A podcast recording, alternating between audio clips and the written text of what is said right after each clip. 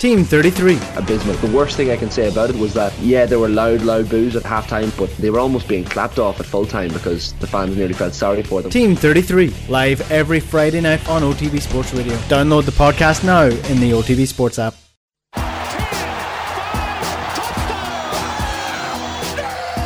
The Snap on OTB Sports brought to you in association with the Aer Lingus College Football Classic.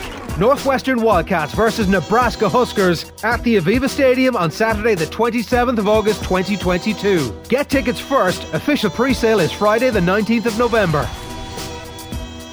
Yeah, and you're very welcome along to the Snap, your one stop shop for all things American football here on Off the Ball. We're into November, which very much means we're into the business end of things this, this season and this time of year. But uh, delighted to be joined as ever by Cian Fahey to discuss all the goings on. Cian, how are things? I think I've had a bit of a mix up here because all I can see is an empty chair running, I have a, an empty voice talking to me in my ear. Ah, look, you can you don't need to see my beautiful face all the time, Cian. You know this is a this is still an audio form at the best of times. But as I said, shock there. As I said there, um, we're into November, and a few times in this show throughout the series we've mentioned, you know, the extra game has sort of skewed things in NFL terms, and we probably have to wait a little bit longer to take stock of where things are. But we're kind of at a, at a point now where we can uh, make some firm trends and, and maybe start to look ahead to the postseason. Anything grab your eye last week in particular? I mean, the biggest result of last week was really the Buccaneers and the and the Saints game. But like Jameis Winston's injury was kind of fascinating there because you feel like the Saints had that injury, lost that game, and it's like, oh, they've lost their quarterback. Normally, that would be such a huge deal. But the Saints have gone through this season with kind of meandering quarterback play. They haven't had one way or another. So Siemian coming in might actually keep them afloat. I think that's kind of been the big story, though. The Buccaneers, outside of the Cowboys game and the Saints game, have largely had their way, and they were making everything a little bit boring. So we're still waiting for the teams that are going to show up. I think uh, it's a really strong positive that the Cowboys won without Dak last week. So then besides that, then the AFC is just an absolute mess. Who knows what's going to happen there for all the right and wrong reasons? Teams are terrible for that you expect it to be good. Teams are good that you expect it to be bad. It's it's it's it's the typical NFL season where nothing makes sense and everything eventually makes sense. Yeah, it's funny. Like neither the Cowboys or the Bucks feature in our pick six this week, but they are worth touching on because I remember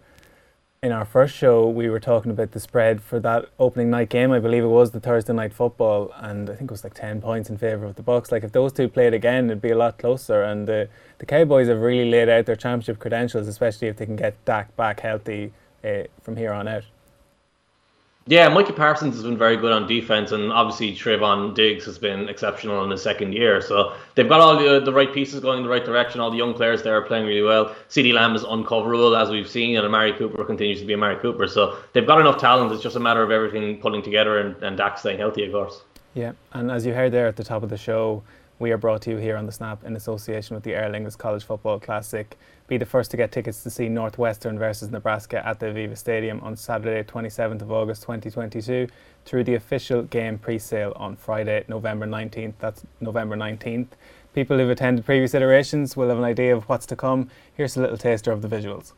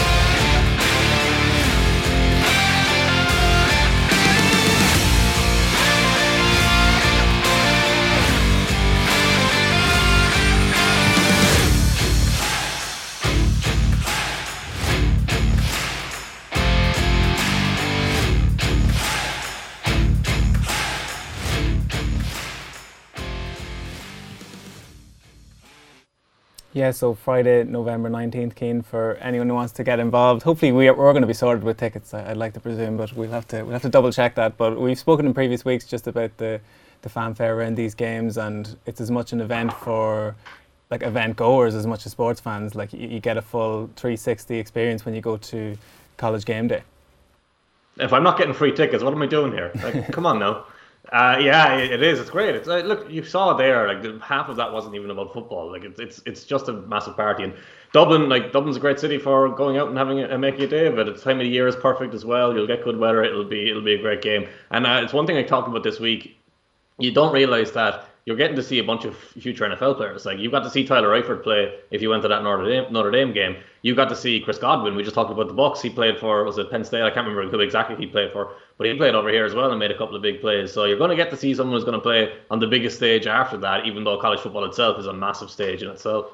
And I know you've worked in uh, American media and probably like really experienced the, the college ethos, like in terms of the game day itself, like ESPN and Fox, these kinds of stations, like this, this is a massive part of, of their broadcast and like on par with NFL almost. Yeah, so the way the NFL landscape works and the way the American media, sports media landscape works is NFL games themselves are bigger than anything else. They'll do 20 million, 22, 23 million. And that's because there's only 16 or 17 games a year for each team, and then you get the big markets. But the biggest sport really is college football. And the only reason that the, the individual games don't get larger numbers is because there's way more college teams and there's way more college games because of that. But the actual uh, aspect of it, like the identity of it, like you will hear guys who grew up in the town next to a college and they identify as being Notre Dame people, as being uh, Indiana people, and they're not saying the state, they're saying the college. Like the Alabama people just love identifying themselves with the Crimson Tide. They don't identify with Alabama; they identify with that team, and it's very similar to the GAA. It's very, it's very uh, community focused. It's very much kind of a identity focused, which is total opposite of the NFL, really. But it's also like you see people who didn't even go to the college they fall in love with the team and then they become like a mascot for the team. Like uh, there's just so many uh, reasons that to, to, to, to, follow college football outside of the actual football aspect, which is a weird thing to say, but it's it's such a great great. Uh, experience and a great joy.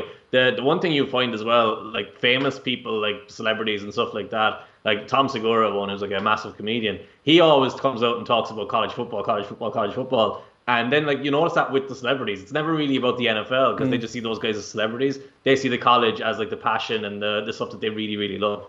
Yeah, I think Matthew McConaughey is very much ensconced in, in his alma mater as well. Like Texas. It, yeah, as you said, like it really, it really goes back a long way and has those community GAA roots that you're alluding to. Just to switch gears, Cian, a couple of stories before we get to the pick six. Um, we should touch on the Aaron Rodgers situation, which is somewhat unfortunate that um, he's basically a COVID positive and will miss this weekend's game. Just uh, curious about your thoughts on the coverage of this, like as compared to the Cam Newton one. Like not to suggest that it's racially charged, that might be the case, but just that this almost this story developed quite quickly from you know the Green Bay Packers having a, a momentous win over the like theretofore undefeated Arizona Cardinals to this, where Aaron Rodgers, an unvaccinated player, has basically jeopardized the Packers season. So just curious of how you think the whole thing has played out in the last few days. Uh, but Manny Jones mentioned this earlier today, actually, that Aaron Rodgers very purposely said he was immunized when he was asked if he was vaccinated. He never said he was vaccinated, and Rodgers himself obviously misled everyone. But the media themselves also kind of took that and ran with it as being vaccinated, and they never actually pushed on that and pressed on that more. So we've kind of everyone's kind of been at fault here a little bit, and I think that's part of what the problem is, or that's part of why it's been covered the way it's been covered. In terms of Rodgers and what he's doing, look, people can get into whatever they want to get into when it comes to vaccines and stuff like that. America is at major extremes when it comes to debate and arguing what is science and what isn't science. I find the whole thing a little bit bizarre because Rodgers essentially went into his doctor and said, I want to be vaccinated, but I don't want to actually be vaccinated or get the vaccine. So I'm like, why aren't you just getting the vaccine? So you clearly recognize COVID is an issue and something you want to avoid having. So maybe he's one of these people who believes there's microchips in them or whatever it is. Let him do whatever he wants. But the Packers are now going to get to see Jordan Love, and this wasn't the way they planned on seeing Jordan Love. But to be honest, with the way the Packers have looked after the quarterback situation, did they ever plan on playing Jordan Love? Maybe they need something like this for this to happen.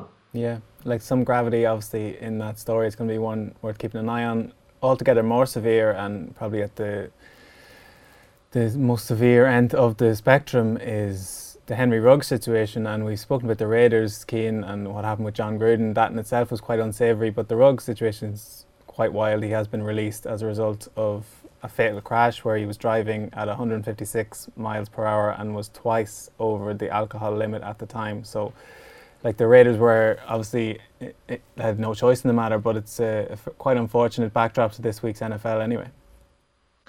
Yeah, it's an incredibly depressing story for many, many reasons. I think these are honestly the worst stories I ever come across because personally, the way I view it, like drink driving is obviously a horrible, horrible thing and no one should do it. But I also find it as something that's not like premeditated. It's not like he came out and murdered someone, so you can kind of view him that way and say he's someone who's a murderer. It's kind of more nuanced that way. And then the, the just the details of the woman and the dog and the way in which it all developed. It's it's horrifying. It's depressing. It, it's it's something that no one ever wants to hear about and never wants to talk about.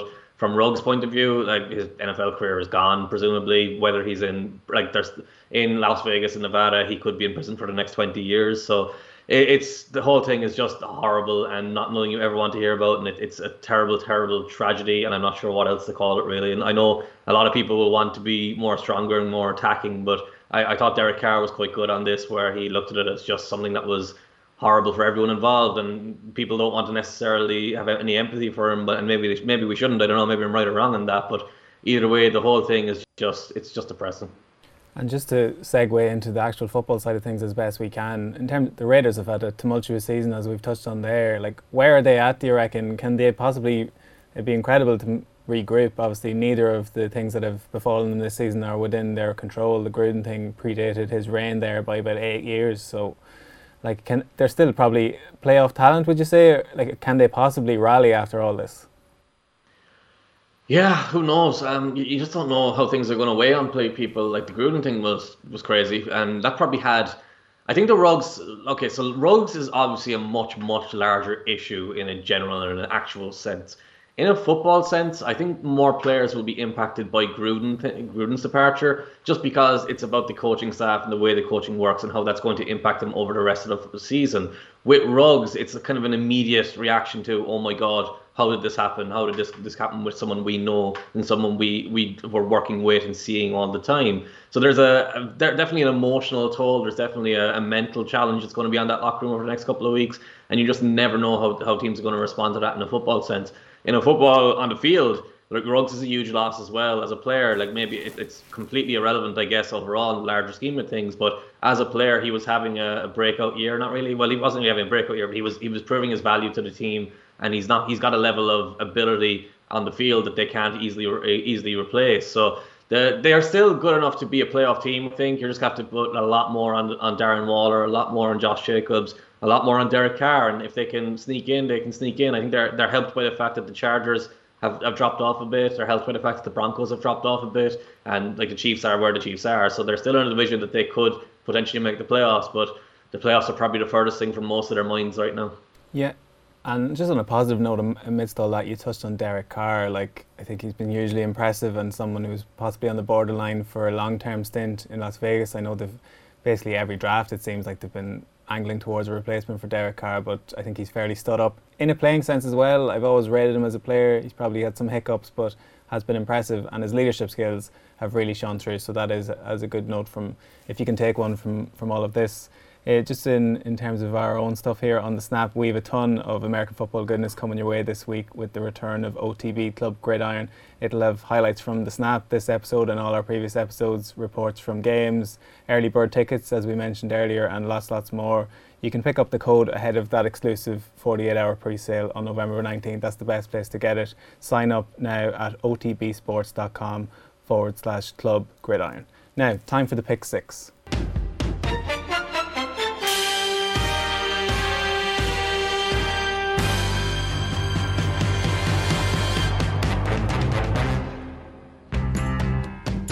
Yeah, Cian number one in the pick six this week. The biggest story of trade deadline. We mooted earlier, maybe this time last week, that Deshaun Watson was all but certain to move. Didn't happen. But Von Miller caught people a bit on the hop. I've my questionable wordplay for this is Miller light question mark because this isn't quite the Von Miller that single-handedly carried the ailing Peyton Manning to a second Super Bowl he's not quite on that level, but when you've got Aaron Donald and, and other defensive weapons that the Rams have, he's an extra addendum to the whole thing and can have an impact. It's whether what they've given up is worth it. The Rams have really jeopardized their future in terms of uh, future draft picks. I wonder what your take on it is. I mean, the Rams have done some mad things, but at the very least, they're spending on good players. Like you compare them to the Seahawks, who gave up two first-round picks for Jamal Adams, and they're just regretting that, flat out regretting that. The Rams might have some regrets, but they're making aggressive moves to try and win a Super Bowl, and they're making smart moves. Eh, well, you can argue argue whether they're smart or not, but they're making moves that make them better as a team. Uh, Von Miller was kind of at that perfect point of being that little bit older, having a couple of injuries in his in his past, being at that point where his uh, window to win a Super Bowl is not in line with the Broncos' window to win a Super Bowl, so it just made sense from everyone's uh, point of view. He's not a superstar like he once was, but he's still a very good player and can be a very good pass rusher. He's, he opened this season much better than he has been in recent weeks, and maybe there's a little bit behind the scenes there that he didn't want to be in Denver anymore, and that's what led to this trade. I think it, when you pair him with Aaron Donald and you put uh, Leonard Floyd there as well, and you put the the Jalen Ramsey in behind who's having a great year, and you put the rest of the uh, you put the rest of the team, uh, the defense as a unit playing well together. I think he could be dropped into there and be a perfect fit. He's going to have a big impact. Aaron Donald draws so much attention that a guy like Von Miller is going to get more one on ones. The, I, I don't really have any question marks about how he's going to play and how he's going to fit. I guess the only real question is how much of an impact can he have and how much does he elevate them? You never really know when a guy changes teams mid mid mid season, and you never really know when someone's at that stage of his career. This could really energize him and push him to a new level. And if it does, well, then the Rams are probably the Super Bowl favorites and are at least the right next to the Buccaneers.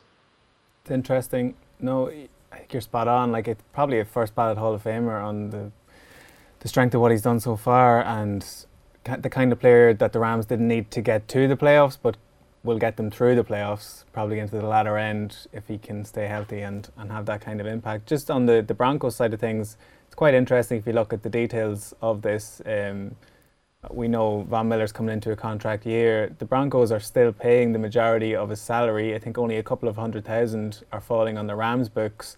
So essentially, if you look at it that way, the picks that the Broncos are getting in return, they're basically paying for those. And I think speculation has mounted, and we won't be the first to suggest that they're banking up a, a bit of a draft haul to go after Aaron Rodgers in the in the next off season. So, do you think? Like obviously, Aaron Rodgers would improve the team greatly. Are they in win now mode if they get Aaron Rodgers in? Like, what's your makeup or what's your thoughts on the makeup of that roster when everyone's healthy? Uh, so much can change, and I think the fact that you've gotten rid of Von Miller says they're going to have to have a little bit more of a reset. Like Bradley, Ch- Bradley Chubb will come back, and he's a really good pass rusher. So essentially, you still have someone to build your defense around. But I don't think they have that kind of quality to be uh, a contender straight away if you just get a, a better quarterback. Aaron Rodgers, I don't know. Can you really give up a haul for him at this stage of his career? He's too old. Like he's still a great quarterback, and he's probably got a, a few more years left in him. But uh, it, it, just seems too aggressive a move for the Broncos, especially when they don't have an established offensive line the positives of the roster, like Melvin Gordon's still a really good running back.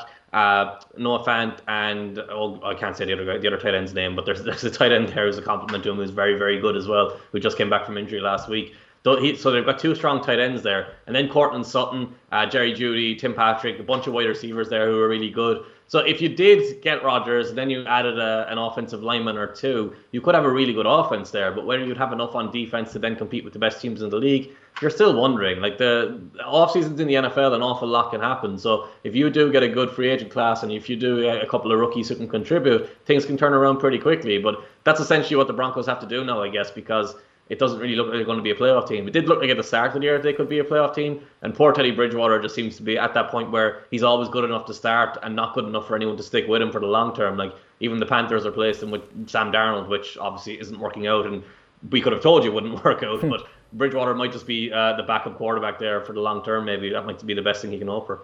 Yeah. On to number two in the pick six and White Christmas, an early Christmas present for the Jets, Cian. Have we got a QB controversy in New York all of a sudden? Like a guy that most people hadn't heard of um, before this season, even though he's been with the Jets, I think, two years since 2019.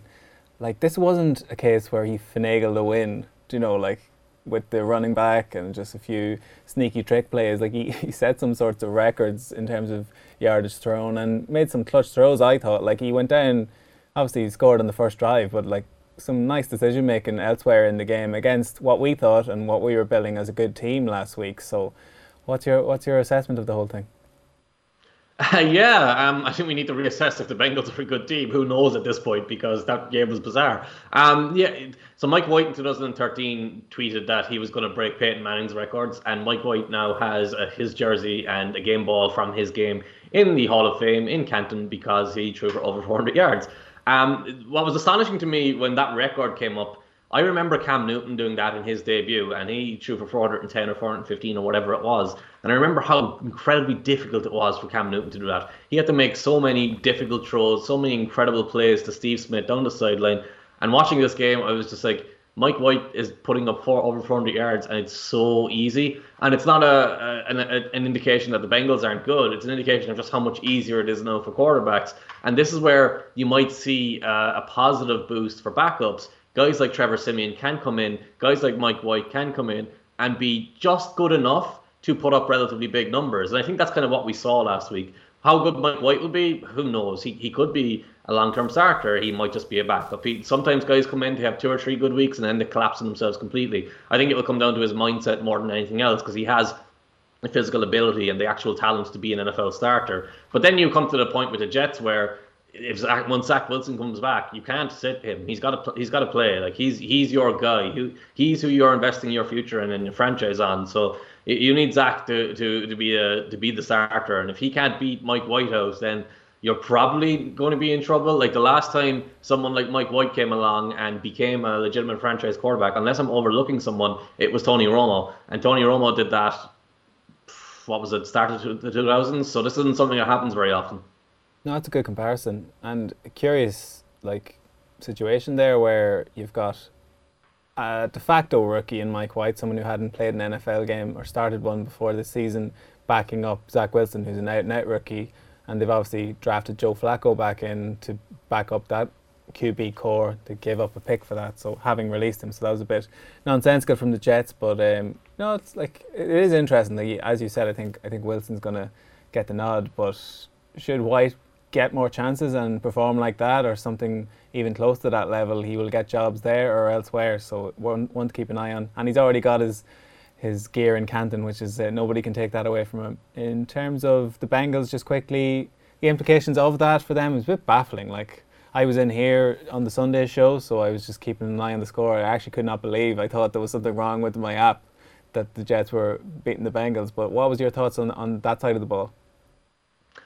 I mean, it, it, to be fair, like I, I kind of criticized them there a minute ago, but it did feel like they were largely in control of the game. And Ja'Marr Chase dropped a touchdown. Uh, they, had a couple of their own self-inflicted wounds inside of that, but it was pretty much routine and they were in control. And then in the fourth quarter, the Jets scored what looked like just a, a, a, a a touchdown at the end that wasn't really going to actually amount to anything. But then the Bengals came out and tried to throw a quick throw outside on the very first play when they should have been just running clock, and it got tipped and intercepted. And then suddenly the Jets were in position to win the game, and everything kind of just devolved from there. I, I I'm kind of tend I, I tend to just kind of throw it out and just say, okay, it was a, a one-off mad game. I didn't really see anything from the Bengals that suggests, oh, they're suddenly a bad team or they've got major flaws they need to address. I think they probably just overlooked the Jets a little bit and then got caught in the end. So I wouldn't worry too much about them. I think they'll still be a playoff team.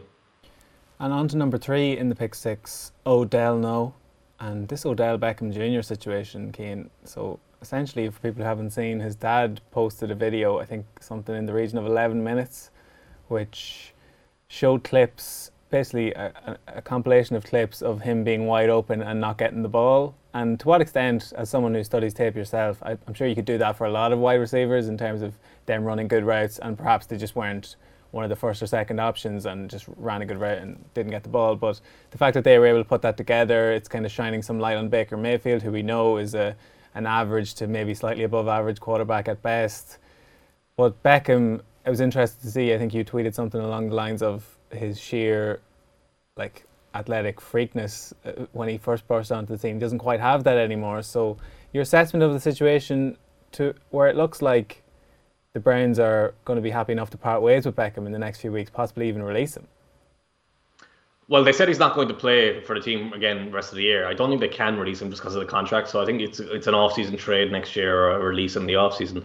So, firstly, Odell Beckham, since his ACL tear, has not been the same player that he was before the ACL tear. That first step of explosion is gone. And that's not unusual. It happens to a bunch of players, but he's still a very, very good receiver.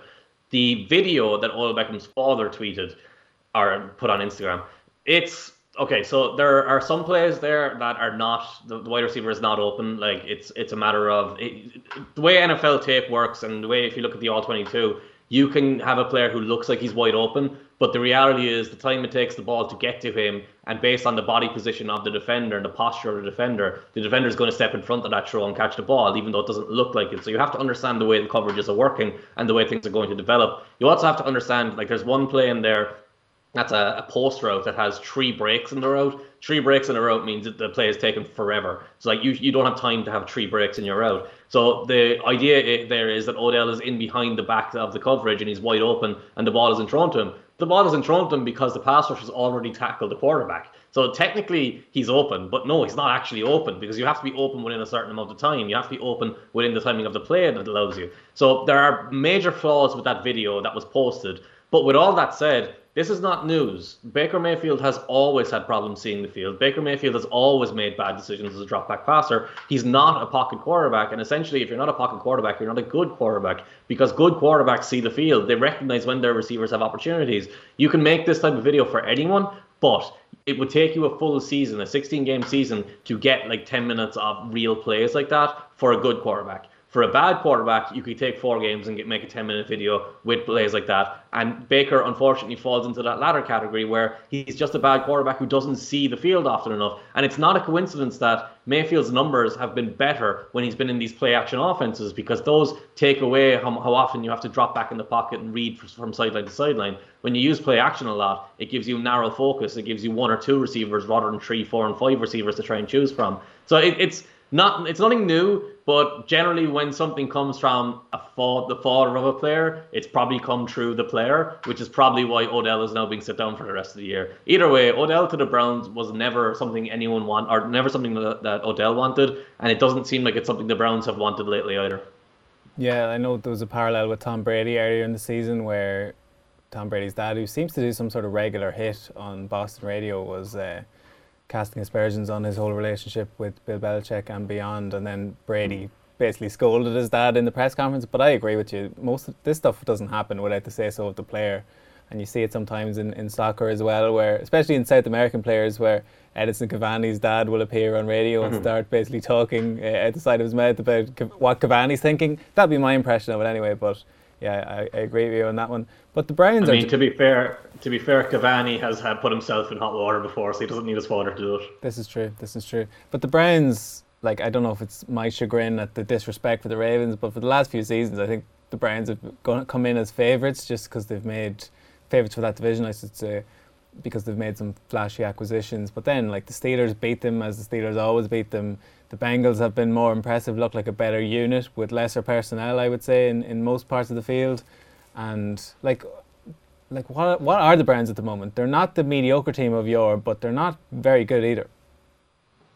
They're kind of exactly what we expect them to be when they abandoned the rebuild, when they got rid of Sashi Brown. Like Sashi Brown's idea was let's go zero and sixteen one and fifteen and one and fifteen for as long as we have to, so we can then build a powerhouse and build a superstar team. And they abandoned that halfway through. So now they've got great players like Myles Garrett and Odell Beckham and Nick Chubb, but they don't have a full out a full out roster because they tried to rush to get to eight and eight, which is essentially what they are. I thought it was interesting though that um, Baker Mayfield, when this stuff was brought to him, his response it was kind of he said the right things, I guess, but the way he said them didn't exactly inspire confidence. Like he was saying, "Oh, Odell's a really talented player. Why wouldn't I throw him the ball?" Rather than oh no, this is I didn't see that, I should have seen that, or Odell and I are really good together and we've got no problems. It, it didn't feel real or good, and it reminded me that Baker has had his own issues with this before, where Duke Johnson he gave out to because Duke Johnson wanted a new contract or wanted a trade or wanted wanted to know his role in the team, and Baker came out publicly and, and kind of lambasted him or scolded him, and he had to be talked to about that. So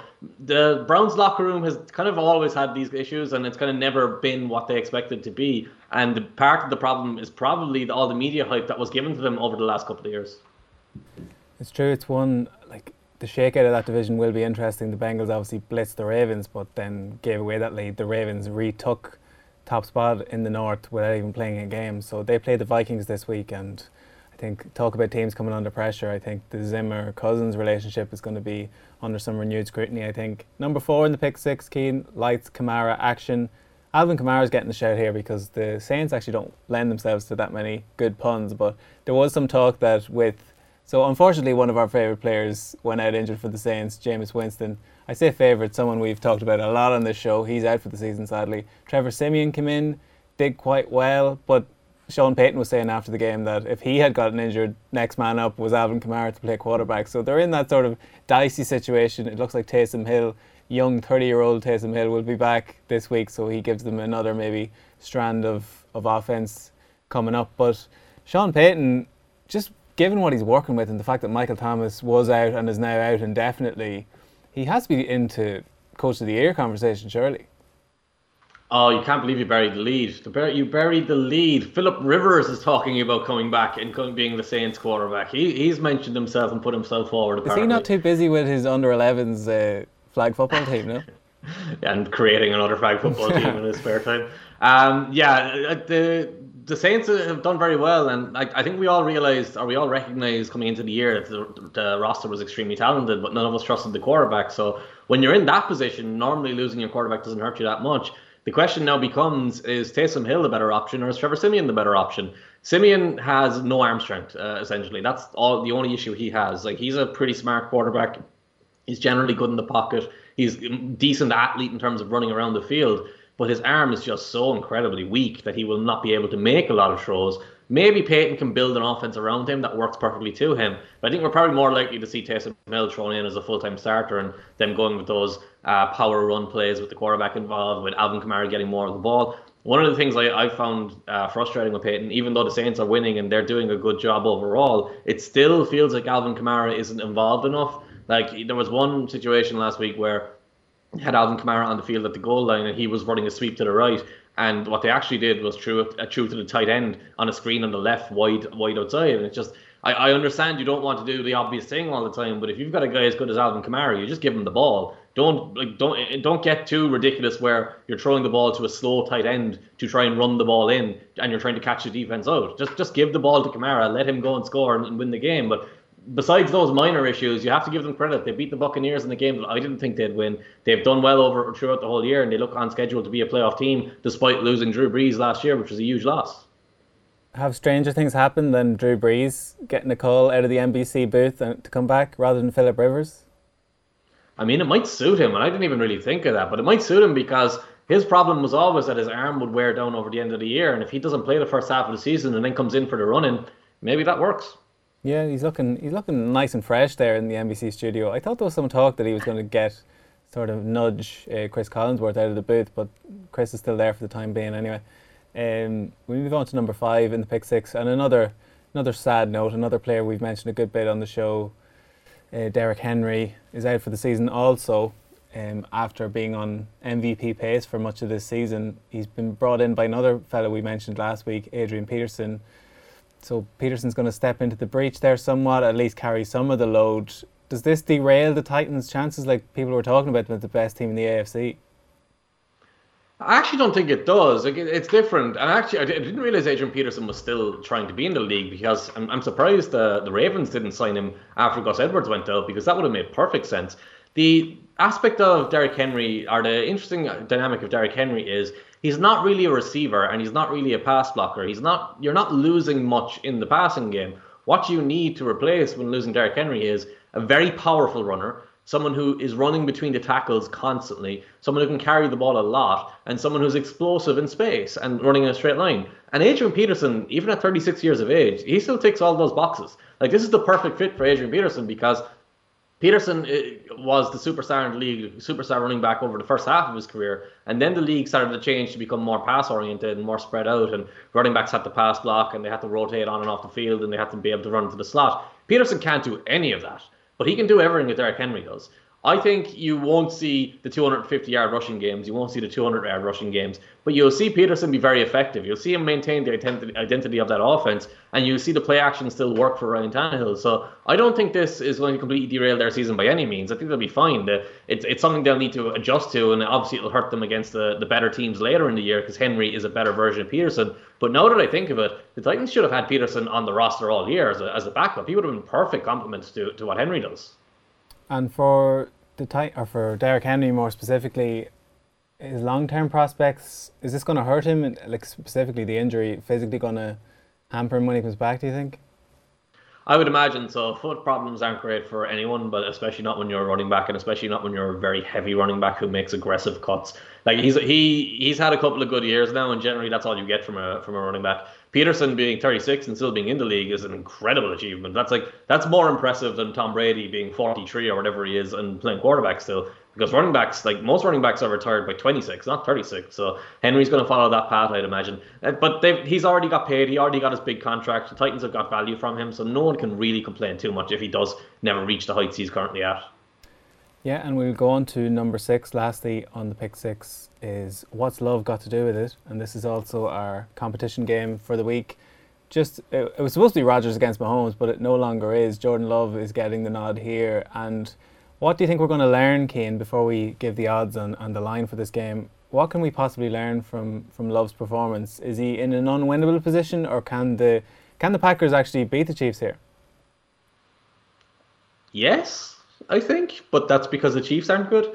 Um, I Jordan Love is Jordan Love has barely played, so we don't really know what he is. I, I, know what he was in college a couple of years ago. He was a the developmental passer who should have gone in the second or third round, but went at the top at the end of the first round, and hasn't really shown it in the minimum, limited time he's played in preseason and and and stuff like that. So you don't really know what you're going to see. I think he, if you want to compare him stylistically to someone, you'd compare him to Patrick Mahomes, but he's not on Patrick Mahomes' level. He just play, has that style of play. So maybe this is the perfect game for him to start they can win. I don't think they will win, but if they do, it'll be on the back of uh, the couple of running backs they've got there, Aaron Jones and uh, the one second running back's name escapes you right now. But it'll be on the back of the, the two running backs there rather than the passing game. You have to remember the wide receivers are all coming off of COVID. Uh, Robert Tonyan tore his ACL. He's done for the year. So the offense was already relying on Aaron Rodgers an awful lot. And I think this is a bad football team without Aaron Rodgers. So if Love comes in and plays like a rookie, like you'd expect him to, or if he plays like a, a limited experienced player, then I could see the Chiefs blowing them out. But the Chiefs themselves have beaten themselves so so many times this year that maybe they'll do that and do the Packers a favour. Yeah, so as I mentioned, this is our competition game. If you want to win some off the ball branded goodies, co branded goodies ahead of our game coming up in the Aer Lingus College Football Classic, just tell us your winner with the spread. And that spread is seven and a half points, Cian. So with that in mind, the the Packers are heading in with, with seven and a half points in their pocket. Is that enough, do you think, or would you still make the Chiefs favourites here? Give me the Chiefs. Give them the Chiefs. Like it is kind of it's a strange must win for them, isn't it? yeah, I mean they've battled back a little bit, but they still haven't impressed at all, have they? Like I, I, I haven't seen Mahomes look like Mahomes lately. I haven't seen Tyreek Hill look like Tyreek Hill. Like there's too many problems there to kind of just say, oh, they're winning games, they'll be fine the only saving grace for them is the Chargers haven't kicked on. So maybe they'll be able to win that division, even though we didn't expect them to. But man, it, it still just doesn't feel good. It feels like everything's weighted down. Like they used to be sprinters all over the field. Now it feels like they're hesitant. They don't know exactly where to be, and the ball isn't getting to where it needs to be. And Travis Kelce has just not been involved at all. Like he's not that old that he's slowing down. That's just a, a weird thing. That's a weird phenomenon that's happening there where he's not getting the looks he normally gets. Yeah, I thought it was funny in the Super Bowl last year when they were talking about Kelce as the next Gronk, and not to mention Gronk played him, but also like they're basically the same age. So like Travis Kelce yeah. should should still have a bit more left in the tank. I agree with you. I think the Chiefs need to win and will win. They should cover that spread of seven and a half points, uh, given the quarterback situation across the field. So yeah, if anyone agrees, Cian and myself, or more to the point, if you disagree, just give us your winner. Use the hashtag OTBSnap. Thanks a million, Cian. Chat to you next week. See ya. And thanks to Ken and Andy for helping putting the show together. And thanks to all of you for watching. We'll chat to you next Thursday.